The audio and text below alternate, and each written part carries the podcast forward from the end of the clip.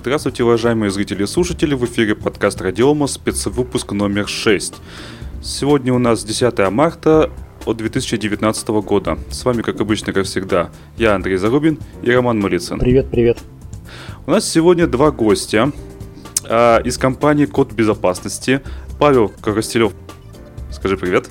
Привет, говорю. Говорю привет. И Иван Коллегов. Да, все верно, добрый вечер. Всех приветствую. Да, этот спецвыпуск будет посвящен облакам, безопасности и об безопасности в облаках. Ну, давайте я начну тогда. Значит, блиц представление. Да, я в коде безопасности занимаюсь маркетингом, то есть я немножко маркетолог, немножко аналитик, немножко специалист. Ну, в целом мне, потому что вся эта тема безопасности и маркетинга безопасности очень сильно радует. А немножко программист есть? Ну, если считать два семестра в институте, ну да. Ага, я понял. Так все, так все могут. Э, вот. Ну, то есть, э, в общем, люблю, люблю я это все. Вот. И, э, значит, начнем тогда, наверное, с определений, как, как подобает академическим товарищам. Значит, в двух словах. То есть, облака – это облако – это некий способ потребления компьютерных, компьютерных ресурсов когда эти ресурсы находятся не прямо вот в том компьютере, который находится перед вами. Вот. Э, частное облако – это когда этот способ этот э, способ потребления, то есть эти компьютерные ресурсы находятся на вашем предприятии, э, и публичное облако это когда вы получаете эти компьютерные ресурсы, эти вычислительные ресурсы как некий, некий сервис. Самая э, лучшая аналогия, которую я на эту тему видел, это электроэнергия. То есть частное облако, это представьте, что у вас на предприятии есть собственная электростанция, публичное облако, вы получаете э, киловатты электроэнергии через розетку, как-то они к вам по проводам приходят, и вы не думаете никак, как они генерятся. Вот. И здесь имеет смысл сказать, что тема облаков, она не столько технологическая, сколько, ну, наверное, бизнесовая, потому что изначально история связана с виртуализацией, то есть из чего облака появились? Из виртуализации. Виртуализация это что такое? Это когда у нас есть какие-то аппаратные ресурсы, там мегагерцы, мегабайты, вот, и мы каким-то образом берем их из отдельных железных серверов и э, кладем их на некий уровень абстракции, на некий гипервизор, и э, потребляем их, уже делим так, как считаем нужным. Например, у нас есть три железных сервера, но мы точно знаем, что мы их никогда в жизни на 100% не загрузим. Поэтому мы берем их и объединяем в некий пул ресурсов и бьем их по там, на 10, 15, 20 виртуальных машин вот, и э, используем их более эффективно. А это еще виртуализация. Облаком это становится, когда мы накручиваем дополнительный слой управления всем этим делом, когда пользователи могут сами заказывать определенные облачные услуги, когда мы, и мы их тарифицируем по э, потребляемым ресурсам, вот, и когда э, большая часть э, всего этого процесса автоматизирована. То есть, когда у нас э, есть среда виртуализации, например, развернута в VMware, и э, нам нужно, чтобы создать виртуальную машину, позвонить или написать э, письмо администратору, это еще не частное облако. Частным облаком это становится, когда мы это делаем э, либо на портале самообслуживания, вот, либо это делается вообще автоматически, то есть мы там берем, у нас есть какая-нибудь система uh, Continuous Delivery, мы нажимаем кнопку «Собрать проект», вот, и в рамках собирания проекта у нас автоматически создается виртуальная машина с определенными э, параметрами. Вот, на нее накатывается политика безопасности, на нее накатывается фаервольная политика, и у нас уже все автоматом работает. Вот, вот такой подход, это, с моей точки зрения, э, можно называть облаком. Значит, облака исторически делятся на э, публичные облака, то есть это когда у нас есть опять же, некая электростанция, которая генерирует мегагерцы, мегагерцы, мегабайты, и мы потребляем просто эти мегагерцы, мегабайты э, как есть. Вот. И э, дальше следующий вариант это частные облака, когда э, это все дело генерируется у нас, то есть у нас собственная ферма развернута. Вот. И гибридное, э, гибридное облако это когда у нас есть часть такого, э, то есть э, частично облако у нас публичное, частично э, частная. Это модель потребления. Плюс есть еще одна модель потребления. Э, потребления это комьюнити облака, когда у нас есть несколько организаций, объединенных по какому-то признаку, признаку, например, отраслевому. Вот, и они все совместно пользуются определенным определенным сервисом, например, который доступен чисто для, например, банков или там для промышленных организаций в рамках одного холдинга, ну и так далее. Вот, значит, исторически у нас публичные облака играли такую роль штуки, которые никогда не случится, которая как коммунизм. Вроде как грядет-грядет, но все никак не наступит. Потому что у нас в силу очень большого количества причин Э, люди с очень большим недоверием относятся к публичным облакам. То есть, если на Западе э, публичные облака стали плюс-минус мейнстримом, ну, лет, наверное, уже 7 назад, вот, то у нас э, они становятся мейнстримом только вот, наверное, в, в прошлом, в этом году, когда э, появились публичные сервисы, э, публичные облака от Мейла, от Яндекса, э, МТС пришел, это купив IT-град. Вот, и только сейчас мы видим более-менее э, серьезные э, шаги в эту сторону. При том, что этот рынок там растет на 200% в год, все классно, но люди на, этот, э, в эту сторону идут пока что неохотно. Значит, неохотно они идут, вот, с моей точки зрения, по э, той простой причине, что очень тяжело у себя в голове принять тот факт, что ты должен отдать контроль над своими приложениями, над своими данными кому-то другому. А, но парадоксальным образом, по факту, это, это оказывается даже безопаснее, чем если они а, остаются в вашей инфраструктуре. Почему? А, потому что а, в, самым большим бичом любой IT-инфраструктуры, достаточно крупной, является legacy. То есть это когда у вас есть какое-то количество наследованных приложений, наследованных серверов, про которые хорошо, если вы знаете, а вы можете про них и не знать. А, вот, и э, ваша задача каким-то образом пытаться вокруг этого всего дела поставить какой-то периметр, а, реализовать какую-то политику э, обновлений, вот, контроля, контроля безопасности настроек и так далее. И, э, скорее всего, вас будут ломать через какой-то сервис, который смотрит в интернет, про который вы забыли, что он у вас есть. Вот, вы его не обновляете, там хакер нашел дырку, и через нее э, вашу, вашу инфраструктуру начинает лезть. А, то есть, парадоксально, самым важным для безопасника инструментом э, обеспечения информационной безопасности является не антивирусы, не фаерволы, не там DLP-системы, не CM, а банальный файлик в Excel, в котором, э, Excel файлик, в котором сказано, вот у меня есть вот такие-то сервера, на них, на, на них накатаны такие-то операционные системы, э, вот такие-то люди за них ответственны. И э, класс безопасника определя, определяется тем, насколько полный и актуальный у него этот файлик. То есть, если безопасник знает про все эти вот, э, про все свои сервисы, про все свои сервера, все норм. И если он э, может на них накатить политику безопасности. Если он про что-то не знает, это потенциальная дырка. Так вот, а, как... Подожди, я тебя прерву. А да. А как это не знает? Что значит вообще безопасник не знает, что у, него, у них там в компании есть какие-то сервера и сервисы, которые торчат наружу? А это вообще вот, как? Вот так, значит, а, большой... То есть ты часто с этим сталкиваешься? А вот кроме шуток, вот есть, например, э, то есть это происходит... Давайте сначала историю расскажу, а потом расскажу, почему это происходит. То есть э, история. Э, большой банк, очень большой банк, федеральный банк. И, значит, э, и какое-то какое региональное отделение э, устало биться с главным отделением, с тем, что их crm неудобная, и по-тихому сделала себе отдельный сервачок с своей локальной crm -очкой. Маленькая crm чтобы лучше общаться с клиентами, чтобы обеспечивать более эффективный уровень сервиса и вообще радоваться. Вот, и таким образом повышать свою долю на региональном рынке. Вот. И э, они никому про это не сказали. То есть этим рулил местный айтишник. Вот. Э, центральные безопасники про это ничего не знали. Э, вот. И не знали до тех пор, пока э, сервак не упал. Вот. А еще раз, э, центральная, не центральная IT, не центральная безопасность про этот сервис ничего не знала. Вот, а на этот сервис были завязаны регион, куча региональных бизнес-процессов. Вот, но так как про него никто не знал, то политики, политики бэкапа не было, политики безопасности не было, политики обновлений не было. Вот, и когда все упало, э, региональный офис пришел к центральным, э, в, централизованный IT и сказал, парни, у нас вот сервак упал, CRM, нам очень нужно оттуда данные достать. Вот, на них смотрели как на полных этих самых.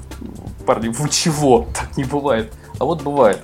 То есть вот такие вот вещи, а, они э, происходят почему? А, потому что а, в целом IT-инфраструктура, она заточена на стабильность. И если она достигает какого-то определенного, определенной критичной, критичной э, массы, она перестает быть более-менее гибкой. Она, она начинает очень сильно сопротивляться любым изменениям. И это э, влечет за собой, что как только появляется кто-нибудь, говорит, пацаны, у нас тут бизнес opportunity, у нас тут вот есть новое направление, э, вот давайте бы нам вот нужен вот такой вот сервис забабахать, вот, и мы заработаем немножко бабла. Вот это, это упирается в то, что нет серверов, нет места в стойках, э, сетевая топология не, ну, не, не оптимальна для вот такого э, сервиса. Безопасники говорят, это, не, это небезопасно, это нарушает такой-то такой приказ, такой-то закон, поэтому, парни, мы этого делать не будем. Или мы это будем делать, вот у нас следующая закупка большая, большая серверов через три года, вот давайте через три года приходите, все будет хорошо. Вот. И это э, за собой влечет в явление, называемое Shadow IT. То есть, когда э, бизнес-пользователям проще в обход айтишников, в обход безопасников быстро забабахать себе какой-то сервис и этим сервисом пользоваться для того, чтобы достигать каких-то бизнес-задач. Вот, но... А это... когда все упадет, будет массовое увольнение, да? А это уже вопрос. Это вот это уже вопрос в том, насколько кто этот, кто, кто будет, э, у кого это сильнее это самое аппаратное, а, аппаратный а вес. Ведь как, а ведь когда-нибудь обязательно упадет. Э, рано или поздно, рано или поздно падает. И вот здесь вот это происходит почему? Потому что э, вся система, вся IT-инфраструктура, она достаточно костная. Собственно, она костная не потому, что кто-то там вот есть злобный, кто вот хочет, чтобы ни, никаких изменений не происходило, а просто потому, что от IT, от э, людей, которые эксплуатируют IT-инфраструктуру, требуют одного на самом деле. Ну, может быть, двух вещей. Стабильности и производительности. То есть, если если инфраструктура стабильная, то все хорошо. А залогом стабильности является минимальное количество изменений. Вот. И э, когда э, большая эта инфраструктура не может так вот оперативно изменяться, как раз вот происходят вот такие вот вещи, а давайте у нас что-то вот новое, что-то вот про что безопасники или что-то про что айтишники знать не будут, оно вот появляется, так называемый shadow IT. А есть ли какие-то способы противодействия? Мне уже шкурный интерес появился, потому что у меня есть, ну, где я сейчас работаю, там есть отделение в, в другом городе, и как бы мало ли что там не натворят. А, тут, тут на эту тему я сейчас вспомнил еще, еще один прикол. Значит, большой э, холдинг, который занимается добычей полезных ископаемых. У него два офиса больших, один в Москве, другой в Красноярске. И вот в московском офисе поставили большой фаервол. Вот, значит, у нас теперь все будет секьюрно. Мы, значит, поставим э, у нас вот мега фаервол от одного известного вендора. Значит, у нас теперь мышь не проскочит. Вот. И в, в процессе э, внедрения, опять же, куча офисов по всей России, вот оказывается, что тихо сапы люди в э, одном большом сибирском городе просто купили себе дополнительный канал в интернет и вот, чтобы им это, москвичи мозг не парили, используют этот канал, про который, опять же, никто ничего не знает. Вот. А по поводу того, что с этим делать, а, здесь есть а, два подхода. На самом деле это, это должен быть э, гибридный подход. То есть первый подход это нужно понимать, что компания в целом зарабатывает бабло, и нужно понимать, как, как эта инфраструктура должна адаптироваться под э, вот это вот изменение, э, изменение бизнеса. Э, изменения, изменения, изменения, изменения в бизнесе. А второй момент – это контролировать э, все, что касается закупок и все, что касается использования сервиса. Грубо говоря, если у тебя, э, если там IT, если через IT-департамент проходят все закупки, и он видит, что кто-то внезапно закупает, например, Office 365 или авейсовский, амазоновский веб-сервис, а вроде айтишники про это не знают, хм, возможно, что-то не так. Да, вот. Это первый момент. И второй момент, опять же, если э, много трафика внезапно начинает уходить в Amazon, вот, возможно, кто-то в организации Amazon пользуется. И таким образом нужно уже начинать разбираться, а кто, а кто конкретно этим пользуется. Вот. Но это, опять же, это технический, это технический контроль, а организационный контроль, с моей точки зрения, должен быть всегда э, главенствующим. То есть сначала делаем удобно, и только потом начинаем, в это, начинаем закручивать гайки. Так вот. А, Чтобы было неудобно, я понял. Нет, не так. То есть сначала дать пряник, а потом потихонечку накручивать кнут, чтобы это уже это, те, кто не понимают по-хорошему, начинали уже это что-то делать с этим. Вот. То есть, еще раз, э, возвращаясь, опять же, к безопасности публичных облаков, собственно, с чего я, с чего я начал. То есть, вот в сервисе публичных облаков, то есть в публичном э, все, что, все, что касается IaaS, то есть in, э, Infrastructure as a Service, то есть когда это чистая, чистая виртуализация, то есть ты получаешь чистые мегагерцы, мегабайты, мегабиты, вот, и вплоть до Software as a Service, когда ты получаешь сервис целиком. А проблемы Legacy не существует вообще. То есть ты знаешь про этот сервис, а, ты знаешь, что он у тебя есть, и ты знаешь, что тебе его надо защищать. Если ты про этот сервис не знаешь, это значит, что его не существует. Это, кстати говоря, очень интересный способ такой мега-сегментации, когда у тебя несколько сегментов находятся у разных облачных провайдеров, и ты точно знаешь, что они друг с другом... Компрометация одного никогда не приведет к компрометации другого, просто потому что они находятся на разных площадках у разных провайдеров, за их безопасность отвечают разные люди. Ну, подожди, я немножко возражу. Что значит, если а ты не знаешь об этом сервисе, то его не существует. Вот, например, есть условный облачный провайдер. У него в качестве дополнительного сервиса есть продажа твоих персональных данных э, компании, которая занимается таргет таргетированной рекламой.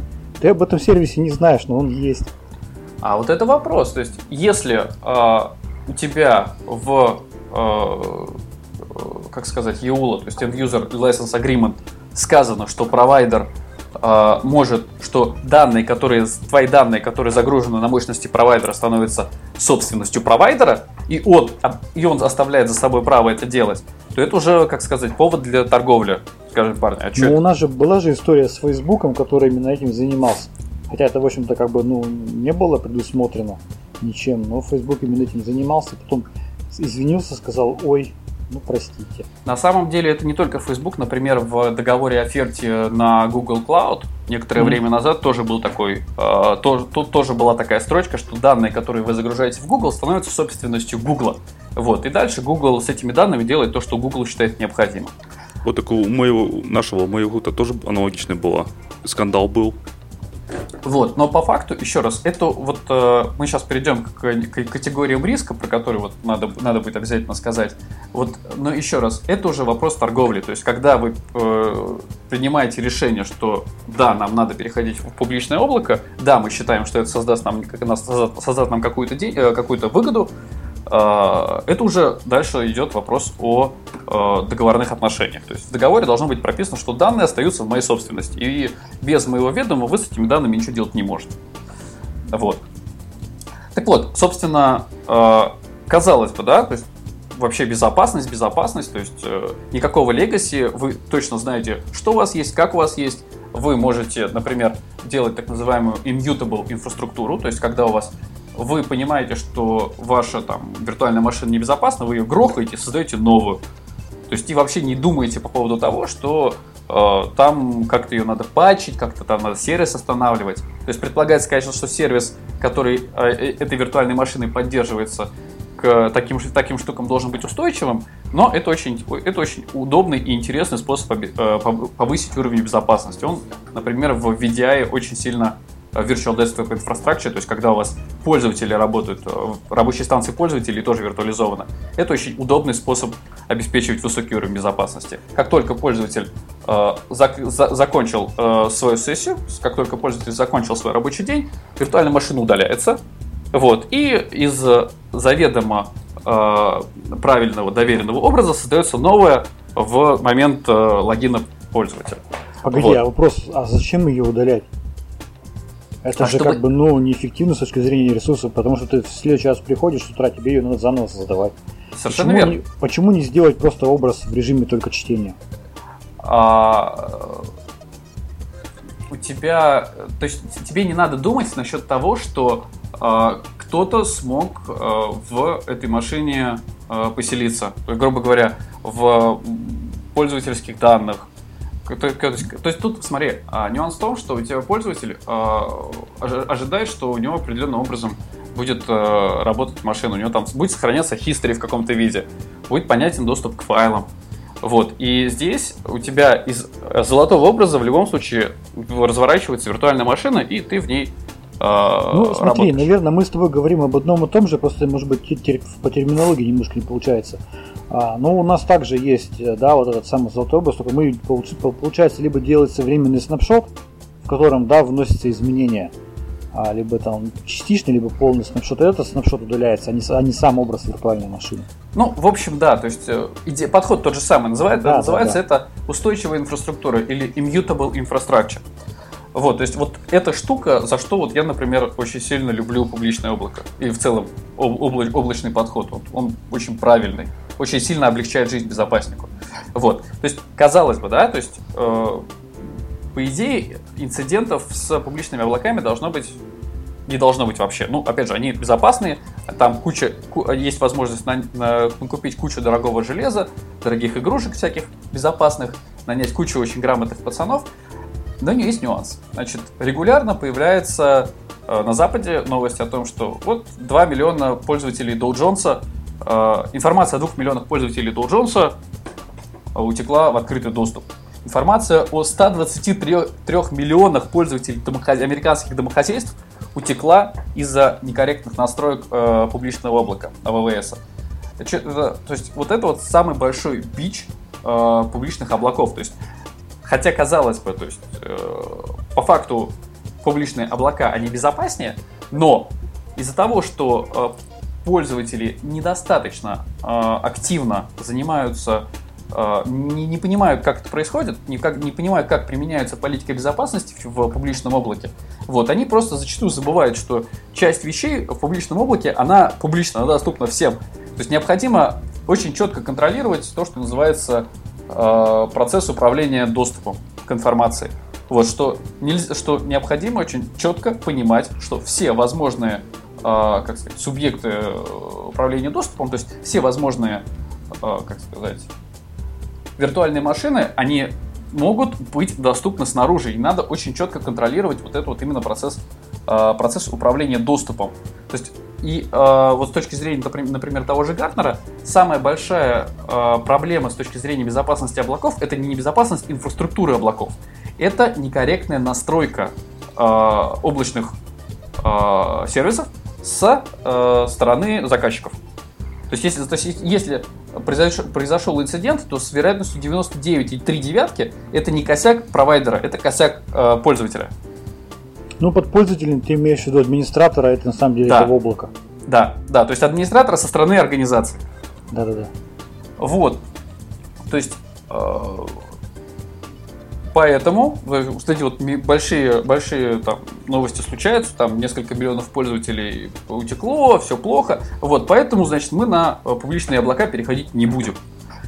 Вот, как правило, это э, является некой, неким поводом Причиной же э, большей частью является не то, что там пользователи реально боятся этого, а в том, что это опять же требует изменения в сознании. То есть вопрос не в том, что э, организация не понимает или безопасник не понимает, что публичное облако по факту безопаснее, а в том, что это требует э, полностью, то есть полностью провести процесс классификации всех своих э, информационных активов, всех своих сервисов, всех своих приложений и определения того, что реально можно отдать в облако, а что отдавать в облако нельзя ни в коем случае.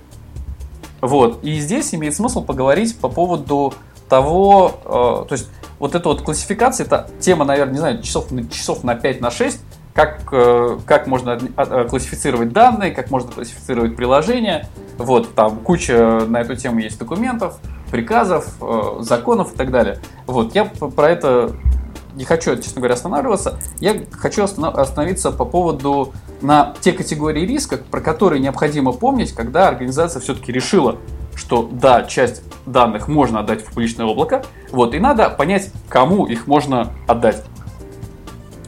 Вот, то есть их я выделил, выделил 5. То есть э, первая категория риска это доступность. То есть где эти данные будут лежать? Они будут лежать у этого провайдера или этот провайдер еще кому-то их передаст? Вот. И э, как в этом случае будет, будет э, обеспечена доступность данных, доступность, доступность сервиса? Потому что, опять же, мы не контролируем теперь эти данные. Мы чисто доверяем э, провайдеру. Вот. Что будет, если э, эти данные перестанут э, быть доступны? Например, недавно был совершенно вопиющий случай, когда из-за атаки э, шифровальщик, вируса шифровальщика там э, почтовый сервис какой-то сказал, пацаны, мы потеряли все ваши данные, мы ничего с этим делать не можем, простите нас, пожалуйста. Вот, то есть вот что делать в этих случаях, как, как провайдер будет отвечать на этот вопрос? Вот. Как он будет показывать, ваш, э, показывать, как у него устроены бэкапы, как он будет гарантировать, что этой фигни не случится. А, следующая большая категория риска – это, собственно, надежность поставщика. Это э, то, насколько устойчив его бизнес, насколько реаль, реальна вероятность того, что он свернет, например, это направление деятельности, или это направление деятельности перестанет быть из России доступно. Спланк, большой привет вам. Вот. А, как будет, как э, организованы его денежные потоки, то есть вот, насколько, насколько велика вероятность того, что он там послезавтра объявит себя банкротом, ну и так далее. Ну или хотя бы цены там в рублях или в долларах. Ну, ну и это тоже, да. То есть в какой-то момент он скажет, парни, то есть вот, грубо говоря, сейчас мы контрактуемся в рублях, а потом он скажет, парни, а теперь мы контрактуемся в долларах по курсу ЦБ плюс 5. Плюс 5%. Вот, и вот что с этим делать, вот большой вопрос. А следующее большое, большое направление это, собственно, безопасность, грубо говоря, как реализованы контроли, связанные с безопасностью, с мониторингом безопасности, с реагированием на инциденты, как реализована, есть ли какая-то внешняя аттестация всего этого дела, не обязательно там по российским нормативам, может там по международным, типа ISO 27001, там SOC 2, э, ну, Федрамп у нас не очень распространен. Но, тем не менее, то есть вот как реализованы, собственно, процессы обеспечения информационной безопасности. А, следующая часть – это соответствие требованиям. Это все, что касается. ФС-152, персональные данные, защита, э, безопасность критической информационной инфраструктуры и другие нормативные требования, которые накладываются на определенные наборы данных. Ну, например, если это ФЗ-152, это персональные данные. Нужно понимать, Э, какие на себя обязательства берет э, провайдер, вот, и что он может делать, что он делать не может. И, например, если у него есть инфраструктура, где вы можете разместить информационную систему там UZ3, вот, а вам нужно UZ1, то сорян.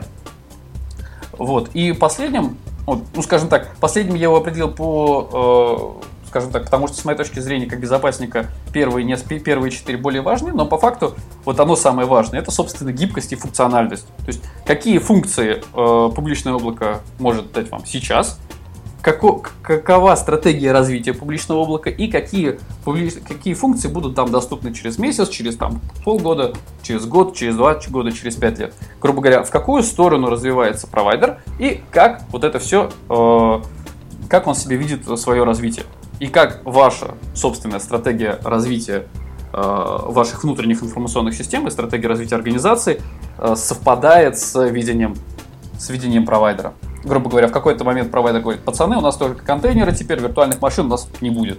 Ну, например. Вот.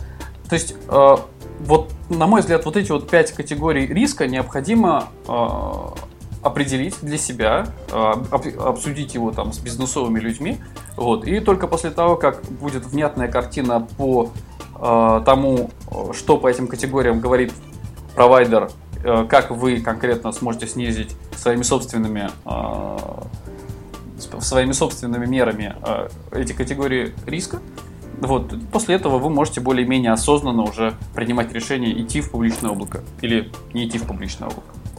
Вот. Это, наверное, все, что я хотел бы сказать сегодня по публичным облакам. Вот.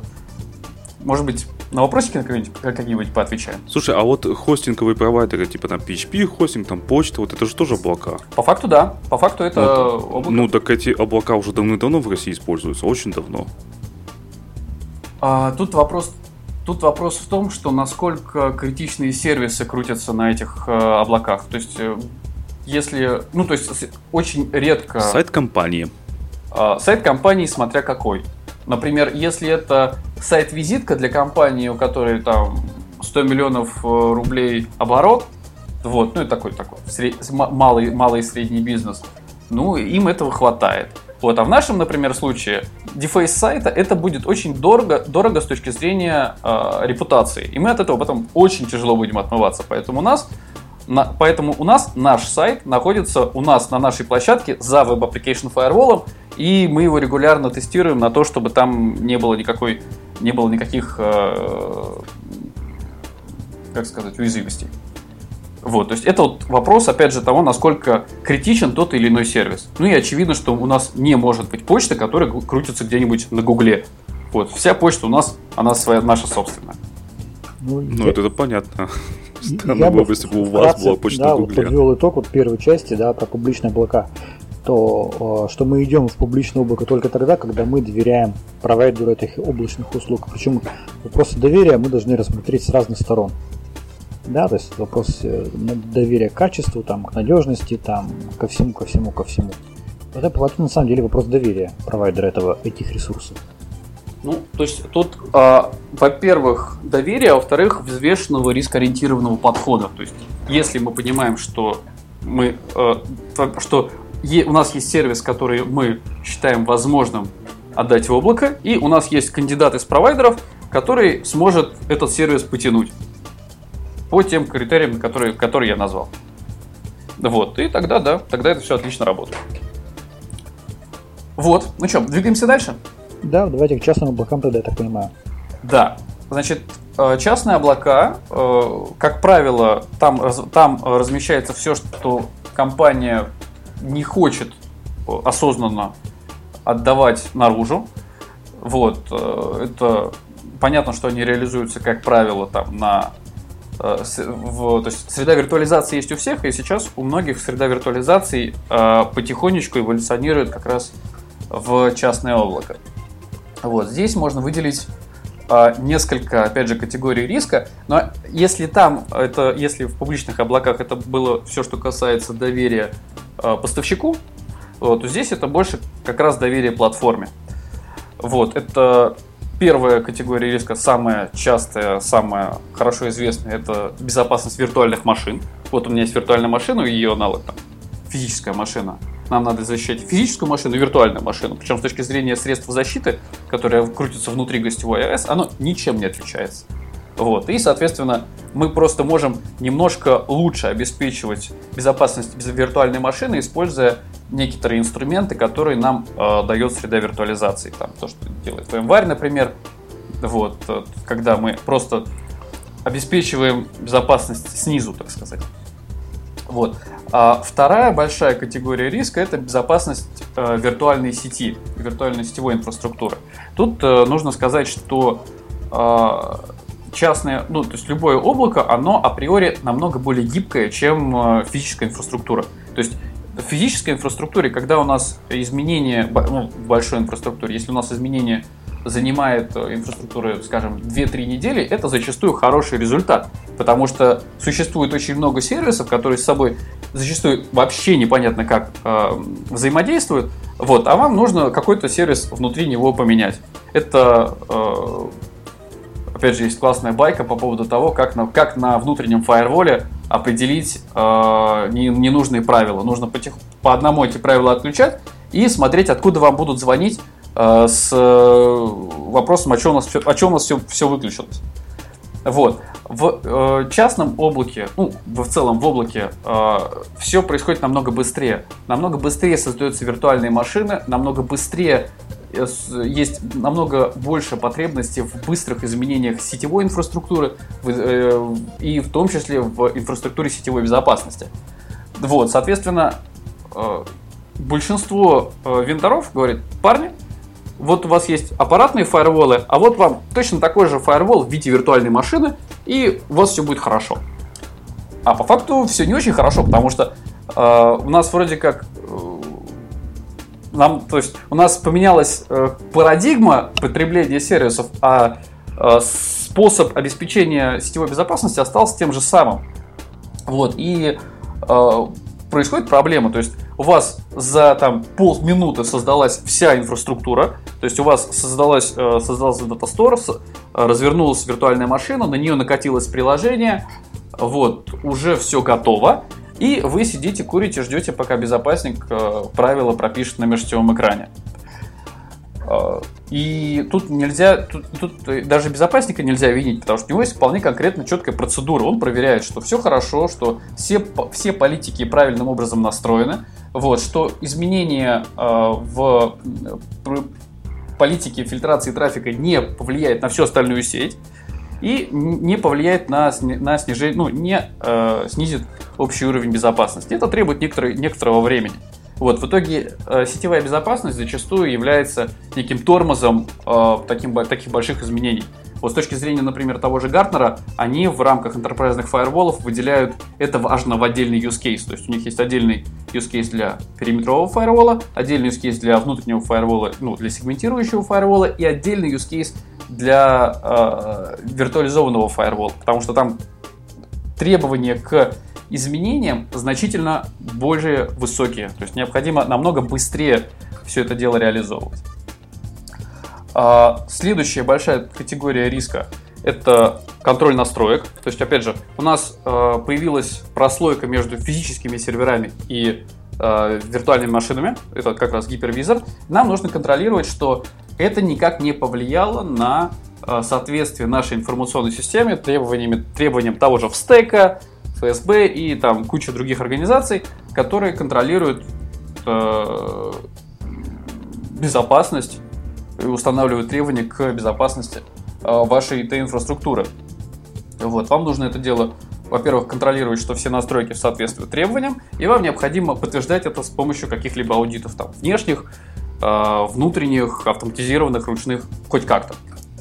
Вот. А чем больше ваша инфраструктура, чем быстрее она меняется, а, собственно, это ее задача. Она вы, ее делали для того, чтобы ваша инфраструктура была более отзывчива.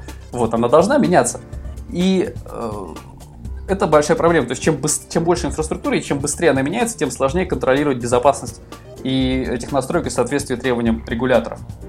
Вот. И э, четвертая большая категория риска – это, собственно, а кто в этой инфраструктуре что делает. То есть, ваши все э, контроли сосредоточены внутри виртуальной машины, но при этом, если кто-то, не дай бог, скомпрометирует, то есть украдет э, логин и пароль администратора виртуальной среды, то все ваши средства защиты не работают, потому что они э, сконцентрированы внутри виртуальной машины, а админ виртуальной среды приходит и, например, скачивает образ виртуальной машины, на котором, например, э, есть база, на, на котором крутится база данных CRM или э, какой-нибудь сервер какой-нибудь крайне критичный маленького критичного приложения, про которое никому не, никому не положено знать. Вот, соответственно, нужен аудит действий администратора и все, что касается э, именно неудаляемости этого аудита. То есть администратор никак не должен повлиять на, э, на лог-файл, на файл с журналом того, что произошло, чтобы, если что, мы смогли всегда разбираться, что, собственно, произошло, и кто, кто этот молодец, к которому мы придем посреди ночи задавать неудобные вопросы. Вот. То есть это вот, с моей точки зрения, четыре ключевых риска, которые относятся к э, внутреннему, к частному облаку. Вот. А, может быть, по вопросам? Ну да, вот э, э, среди рисков, понимаешь, вот что мне вот не совсем понятно. Вы не рассматриваете риски, связанные с э, доверием, недоверием к самому программному обеспечению виртуализации. О, вот смотри, у тебя вот, вот прям следующий пункт ты захватил. Я Давай. вот сейчас к нему хотел подойти. Вот. И э, да, следующий этап, классно совершенно, это доверие к платформе и доверие к средствам защиты. Прям вот ты знал. Да. А, смотри, тут а, нюанс в том, что понятно, что вообще в идеальном случае а, ты должен, то есть максимальный уровень доверия, который, которого ты можешь достичь, да, это то, что если ты сам будешь разрабатывать э, свою систему, э, реализующую частное облако. Например, как пошел Mail делать, как пошел Яндекс делать, они брали кусочечки, вот, и дальше, и дальше делали свою собственную обвязку этих э, кусочечков. Вот, но понятно, что это требует мощнейших э, затрат э, программистов. Вот, следующий этап, он немножко по, э, как сказать, по, попроще, да, то есть э, там не нужно очень много программистов, это, э, опять же, то, что те э, средства виртуализации и управления этой виртуализацией, которые делались там на нашей территории, про которые мы очень много знаем. То есть по умолчанию мы можем отдать исходный код этих э, средств э, специальную лабораторию и обеспечить высокий уровень доверия. То есть чтобы исходный код этой штуки просветили максимально. Вот. И э, все намеки на какие-либо непонятки с точки зрения там, похоже это на, средств, на закладку, не похоже это на закладку, похоже это на критичный баг, не похоже это на критичный баг. Ну, все вот подобные вещи э, в рамках системы сертификации как раз убрать.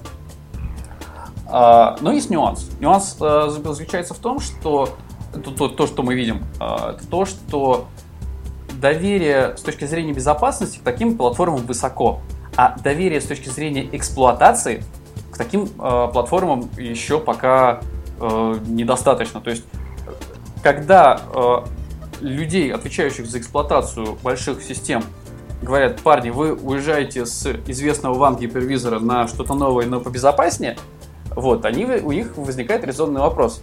А, кто будет гарантировать, что э, мы достигнем необходимых показателей производительности и отказоустойчивости.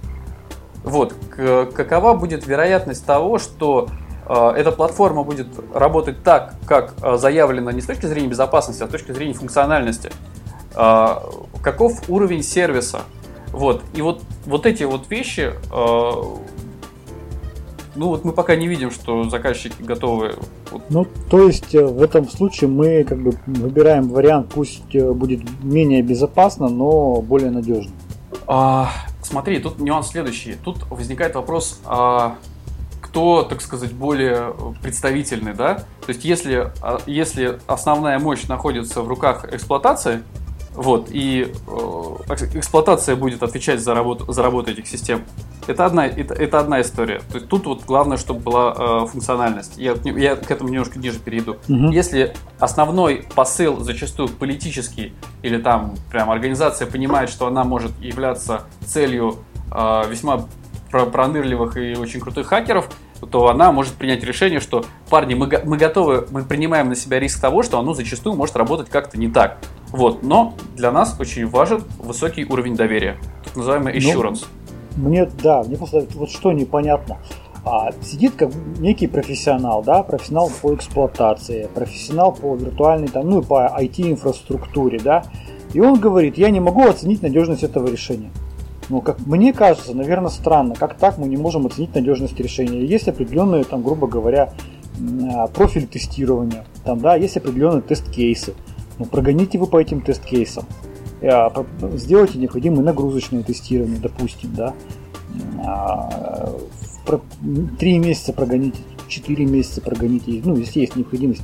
Но как-то, как-то мне кажется, все-таки можно определить, насколько решение соответствует там, ну, по надежности. Или это, или как? Ну, ну, ну на самом деле я могу сказать то, что по практике э, клиенты к нам тоже обращались с такими решениями и тестировали их.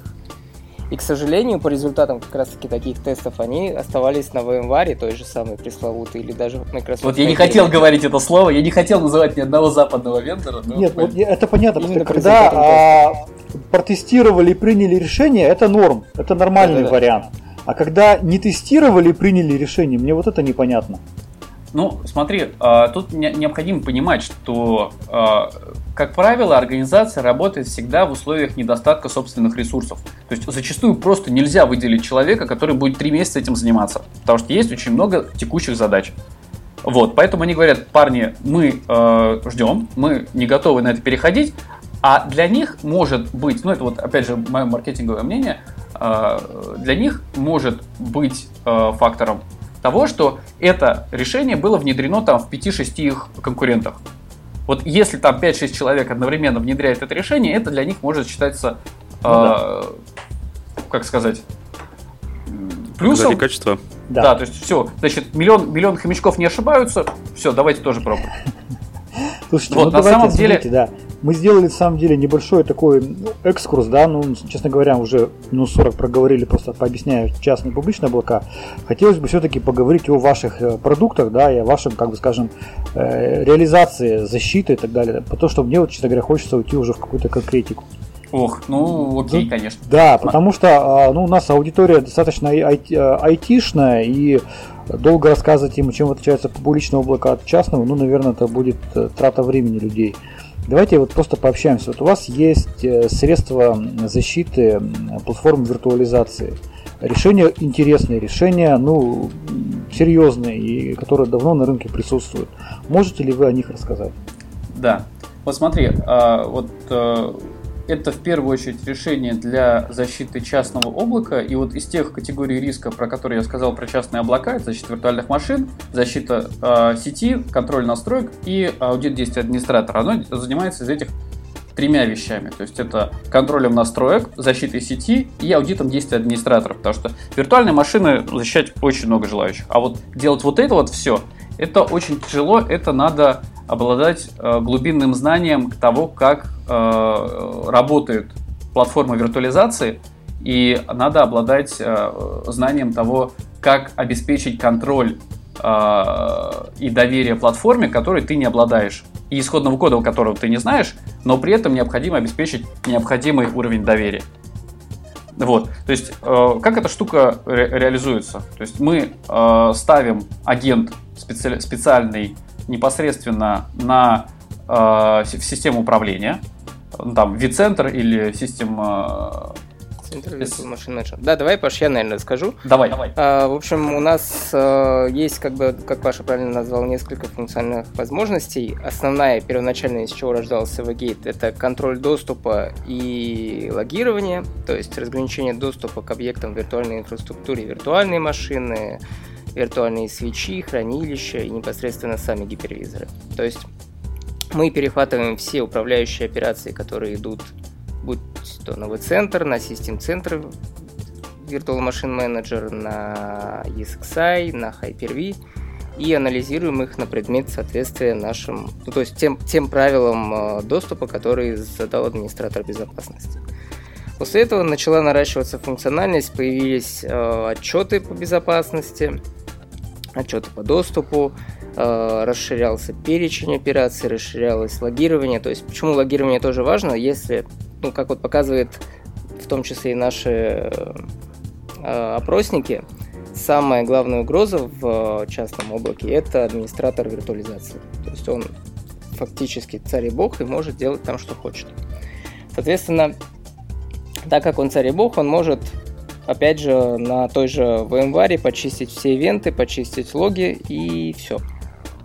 Поэтому все наше, весь логирование, все аудит ведется централизованно на выделенном нами сервере. А, это было чисто такой... Подожди, подожди, а вот на выделенном вами сервере это где он находится? Он физически находится... в компании? Да, физически в компании, то есть, во-первых, а можно... А кто там, царь бог? Администратор безопасности уже. То есть мы добавляем э, разделение ролей, да, фактически есть администраторы виртуализации, их может быть несколько человек, и есть администратор безопасности, который управляет нашим продуктом и управляет настройками безопасности. А можно сразу вопрос, а через что вы перехватываете все вот эти обращения к, э, Агентам ну, к платформе виртуализации? Через какой компонент? Э, компонент, который ставится на V-центр, как Паша сказал в самом начале. То есть... Не-не-не, ну подождите, подождите. Вы же работаете на, условно, на винде, да? Мы работаем на винде, верно. То есть сервер... Вот, то есть вы куда-то куда лезете в виндовые потроха и ставите туда какой-то перехватчик системных вызовов или обращений да, к виртуальной инфраструктуре. Смотри, Роман, давай э, здесь давай здесь разделять немножко, мы просто не закончили. Ага. Значит, э, еще раз, у нас, у нас есть агент, который ставится в систему управления. У нас есть агент, который ставится непосредственно на э, хост гипервизора, то есть на тот сер на сервер, который обеспечивает виртуализацию аппаратных ресурсов.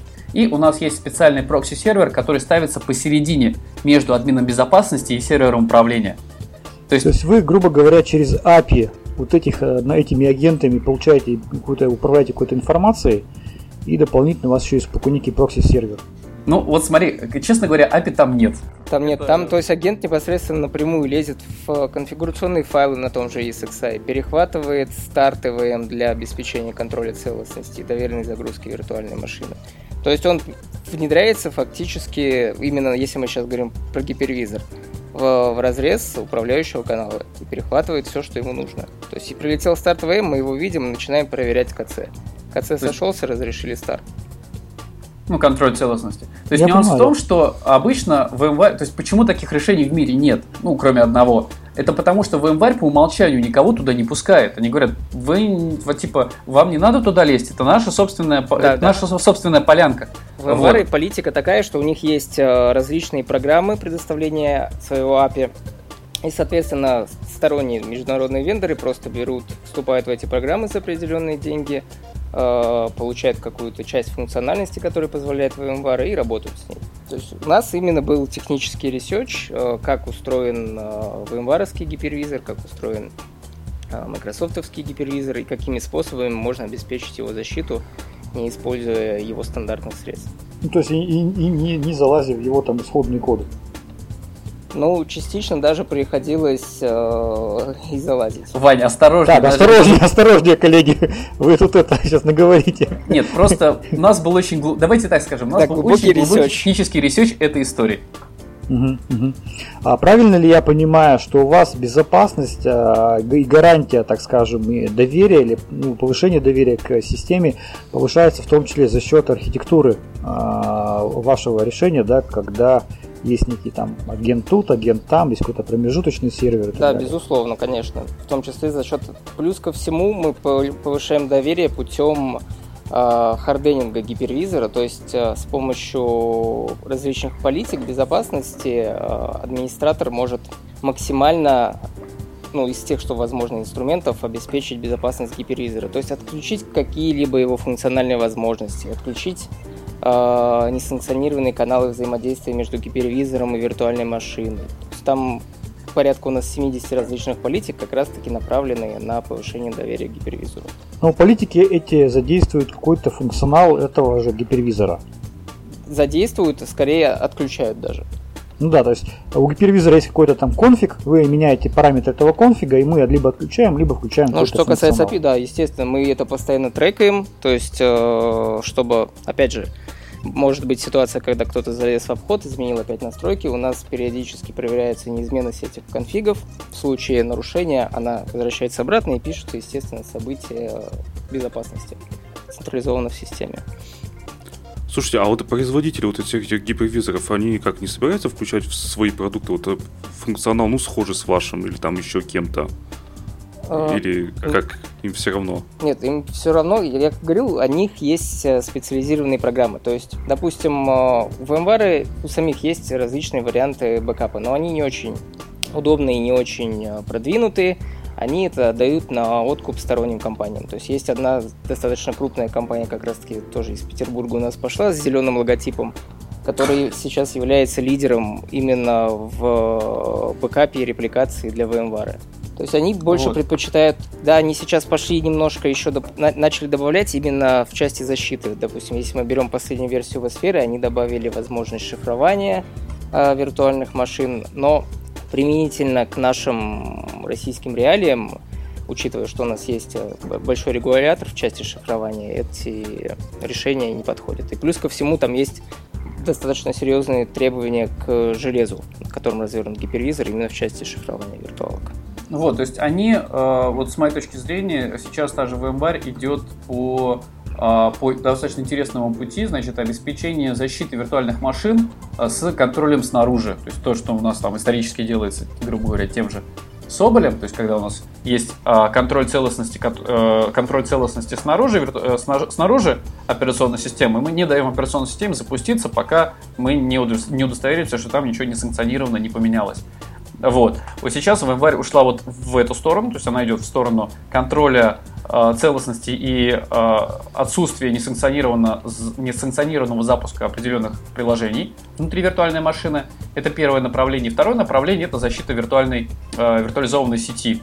Вот, когда, опять же, с учетом того, что сеть, виртуаль... Э, сеть частного облака, она намного более гибкая, то и там стандартные фаерволы не работают. Там нужно вот придумывать, измываться и э, разрабатывать специальные решения по э, организации и защите вирту... собственно виртуализованных сетей. Вот, и они вот в эту сторону э, идут и как-то пытаются это все дело комбинировать. Вот. А что касается разграничения доступа и аудита, вот они считают, что их текущие э, механизмы достаточно надежны, поэтому с ними можно ничего не делать. Вот. Ну понятно. А у нас тут в чате задавали вопрос а, по, кстати, радио, радиома паблик задавали вопрос, что с сертификацией Вигейта, да, и э, по каким требованиям еще идет сертификация, потому что вопрос достаточно актуальный для многих, когда мы говорим о защите виртуальной инфраструктуры, да, то понятно, что зачастую бизнесу может быть не сильно важна защита а виртуальной инфраструктуры, вроде как бы типовых механизмов достаточно, а как только мы уходим в какой-то гос- государственный сегмент, персональные данные, там очень остро встает вопрос сертификации. Что ну, есть по сертификации у Вигейта? Ну, вот смотри, э, так как отдельно, отдельных руководящих документов именно по среде виртуализации нету, вот, мы э, сертифицируем Vigate по требованиям средств защиты от несанкционированного доступа. Вот, то есть фактически с точки зрения сертификации, что SecretNet, что Vigate это плюс-минус одно и то же. Вот, по факту это принципиально разные вещи, но тем не менее, вот за, за неимением гербовой пишем на такой. Да, вот. и там еще хочу добавить то, что так как есть требования э, не по сертификации, а требования в мерах защиты информационных систем персональных данных, государственных информационных систем, есть э, выделенный блок э, защита виртуальных инфраструктур. Там сейчас 10 мер перечислено. Соответственно, для того, чтобы выполнить эти меры, мы сейчас идем в сертификат. Ну, сейчас это у нас начиная даже с 2011 года уже сертификат. Мы сейчас просто выпускаем постоянно новые версии, они обновляют сертификат. А, мы в ТУ прописываем а, конкретные меры, конкретные вот эти из 10 мер, какие мы выполняем, каким образом, и, соответственно, при проверке, инспекционном контроле они проверяются. Слушай, а можно неудобный вопрос задам, который меня волнует очень сильно? Давай. Ну, смотрите, сейчас я на вашем сайте нахожусь, да, смотрю как раз а, описание сертификации Vigate R, угу. о, стоп, Vigate S R2, который под GT. Да. Да. Значит, написано, подтверждает соответствие требованиям руководящих документов в части контроля отсутствия недекларированных возможностей. Второй уровень контроля НДВ. И все. Да, там да. СВТ нет. Могу даже рассказать интересную историю, почему его там нет. Его прохладная история, я, я, я ржал, когда Да, то есть э, нету почему-то сертификата на э, защиту от СЗ, на второй класс, да. Вот вообще, вот честно говоря, мне только НДВ есть, а где СВТ? А, собственно, там, опять же, все прописано в ТУ, и, в принципе, применять можно, но с условием применения дополнительных средств, таких как Соболь, Секретнет. А почему так вышло? Это, да, очень интересная история, идет она достаточно давно. А в СВТ есть такое требование, как э, контроль печати. Да? Угу. Оно также, так как мы речь идем про гипервизор ESXi, э, изначально когда-то давно еще, когда сертифицировались на S-версию, со стороны лабораторий возникла потребность того, что мы должны контролировать печать на ESXi. Так как там такой функциональности вообще нету на ESXi, ну, вообще логично, печати, да. их этот ответ, естественно, не устроил, и, собственно, на этом все и заглохло. То есть мы должны контролировать печать, хотя печати как таковой нету. То есть вот это странно. На самом деле проблема растет в том, что СВТ это достаточно старые все-таки документы, да, 92 год. А, кто там про виртуализацию даже и речи еще не было. И, и последние годы нам э, регулятор э, периодически обещает выпустить профиля защиты на э, средства защиты виртуальных инфраструктур. Но, к сожалению, как-то у них где-то в недрах... Какая у вас живет. информация? Будут они, не будут? Потому что крайне противоречивая информация идет. Они, на самом того, деле, их... информация такая, что их каждый год они обещают, и каждый год они есть в плане. Года а давно обещают-то? С 2014 года точно. А Я слышал удобно. даже такую версию, что их, возможно, даже и не будет, потому что а, вроде как а, угрозы это новые, да, а методы защиты те же самые, аутентификация там и так далее, контроль целостности и прочее.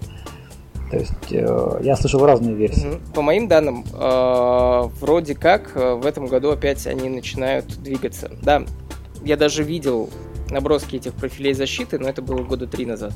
А, они были в таком зачаточном состоянии. И последняя информация, по крайней мере, которая есть у нас, а, в этом году или, возможно, в начале следующего хотят выпустить наконец-то эти профили. Но это пока мы, естественно, тоже их ждем, потому что вот, чтобы убрать э, все нестыковки, связанные а... с сертификатом на Вот стоп, да, вот стоп, вот да. слушайте, вот меня вот этот э, вопрос-то глобальный на самом деле, а меня всегда это подбрасывает, когда я слышу про профили защиты и про код безопасности.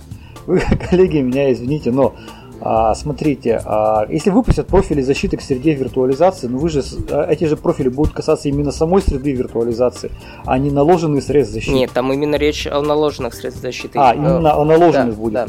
Там на самом деле в, как, как профиля, там есть требования, да, описывающие 6 уровней три из них они DSP-шные, три открытые. И, соответственно, mm-hmm. в тех требованиях, которые я вот видел несколько лет назад, там были перечислены э, возможные типы. То есть есть наложенные средства защиты, есть а, понял. сама сертифицированная платформа виртуализации. То есть я сейчас именно речь иду про наложенные средства защиты.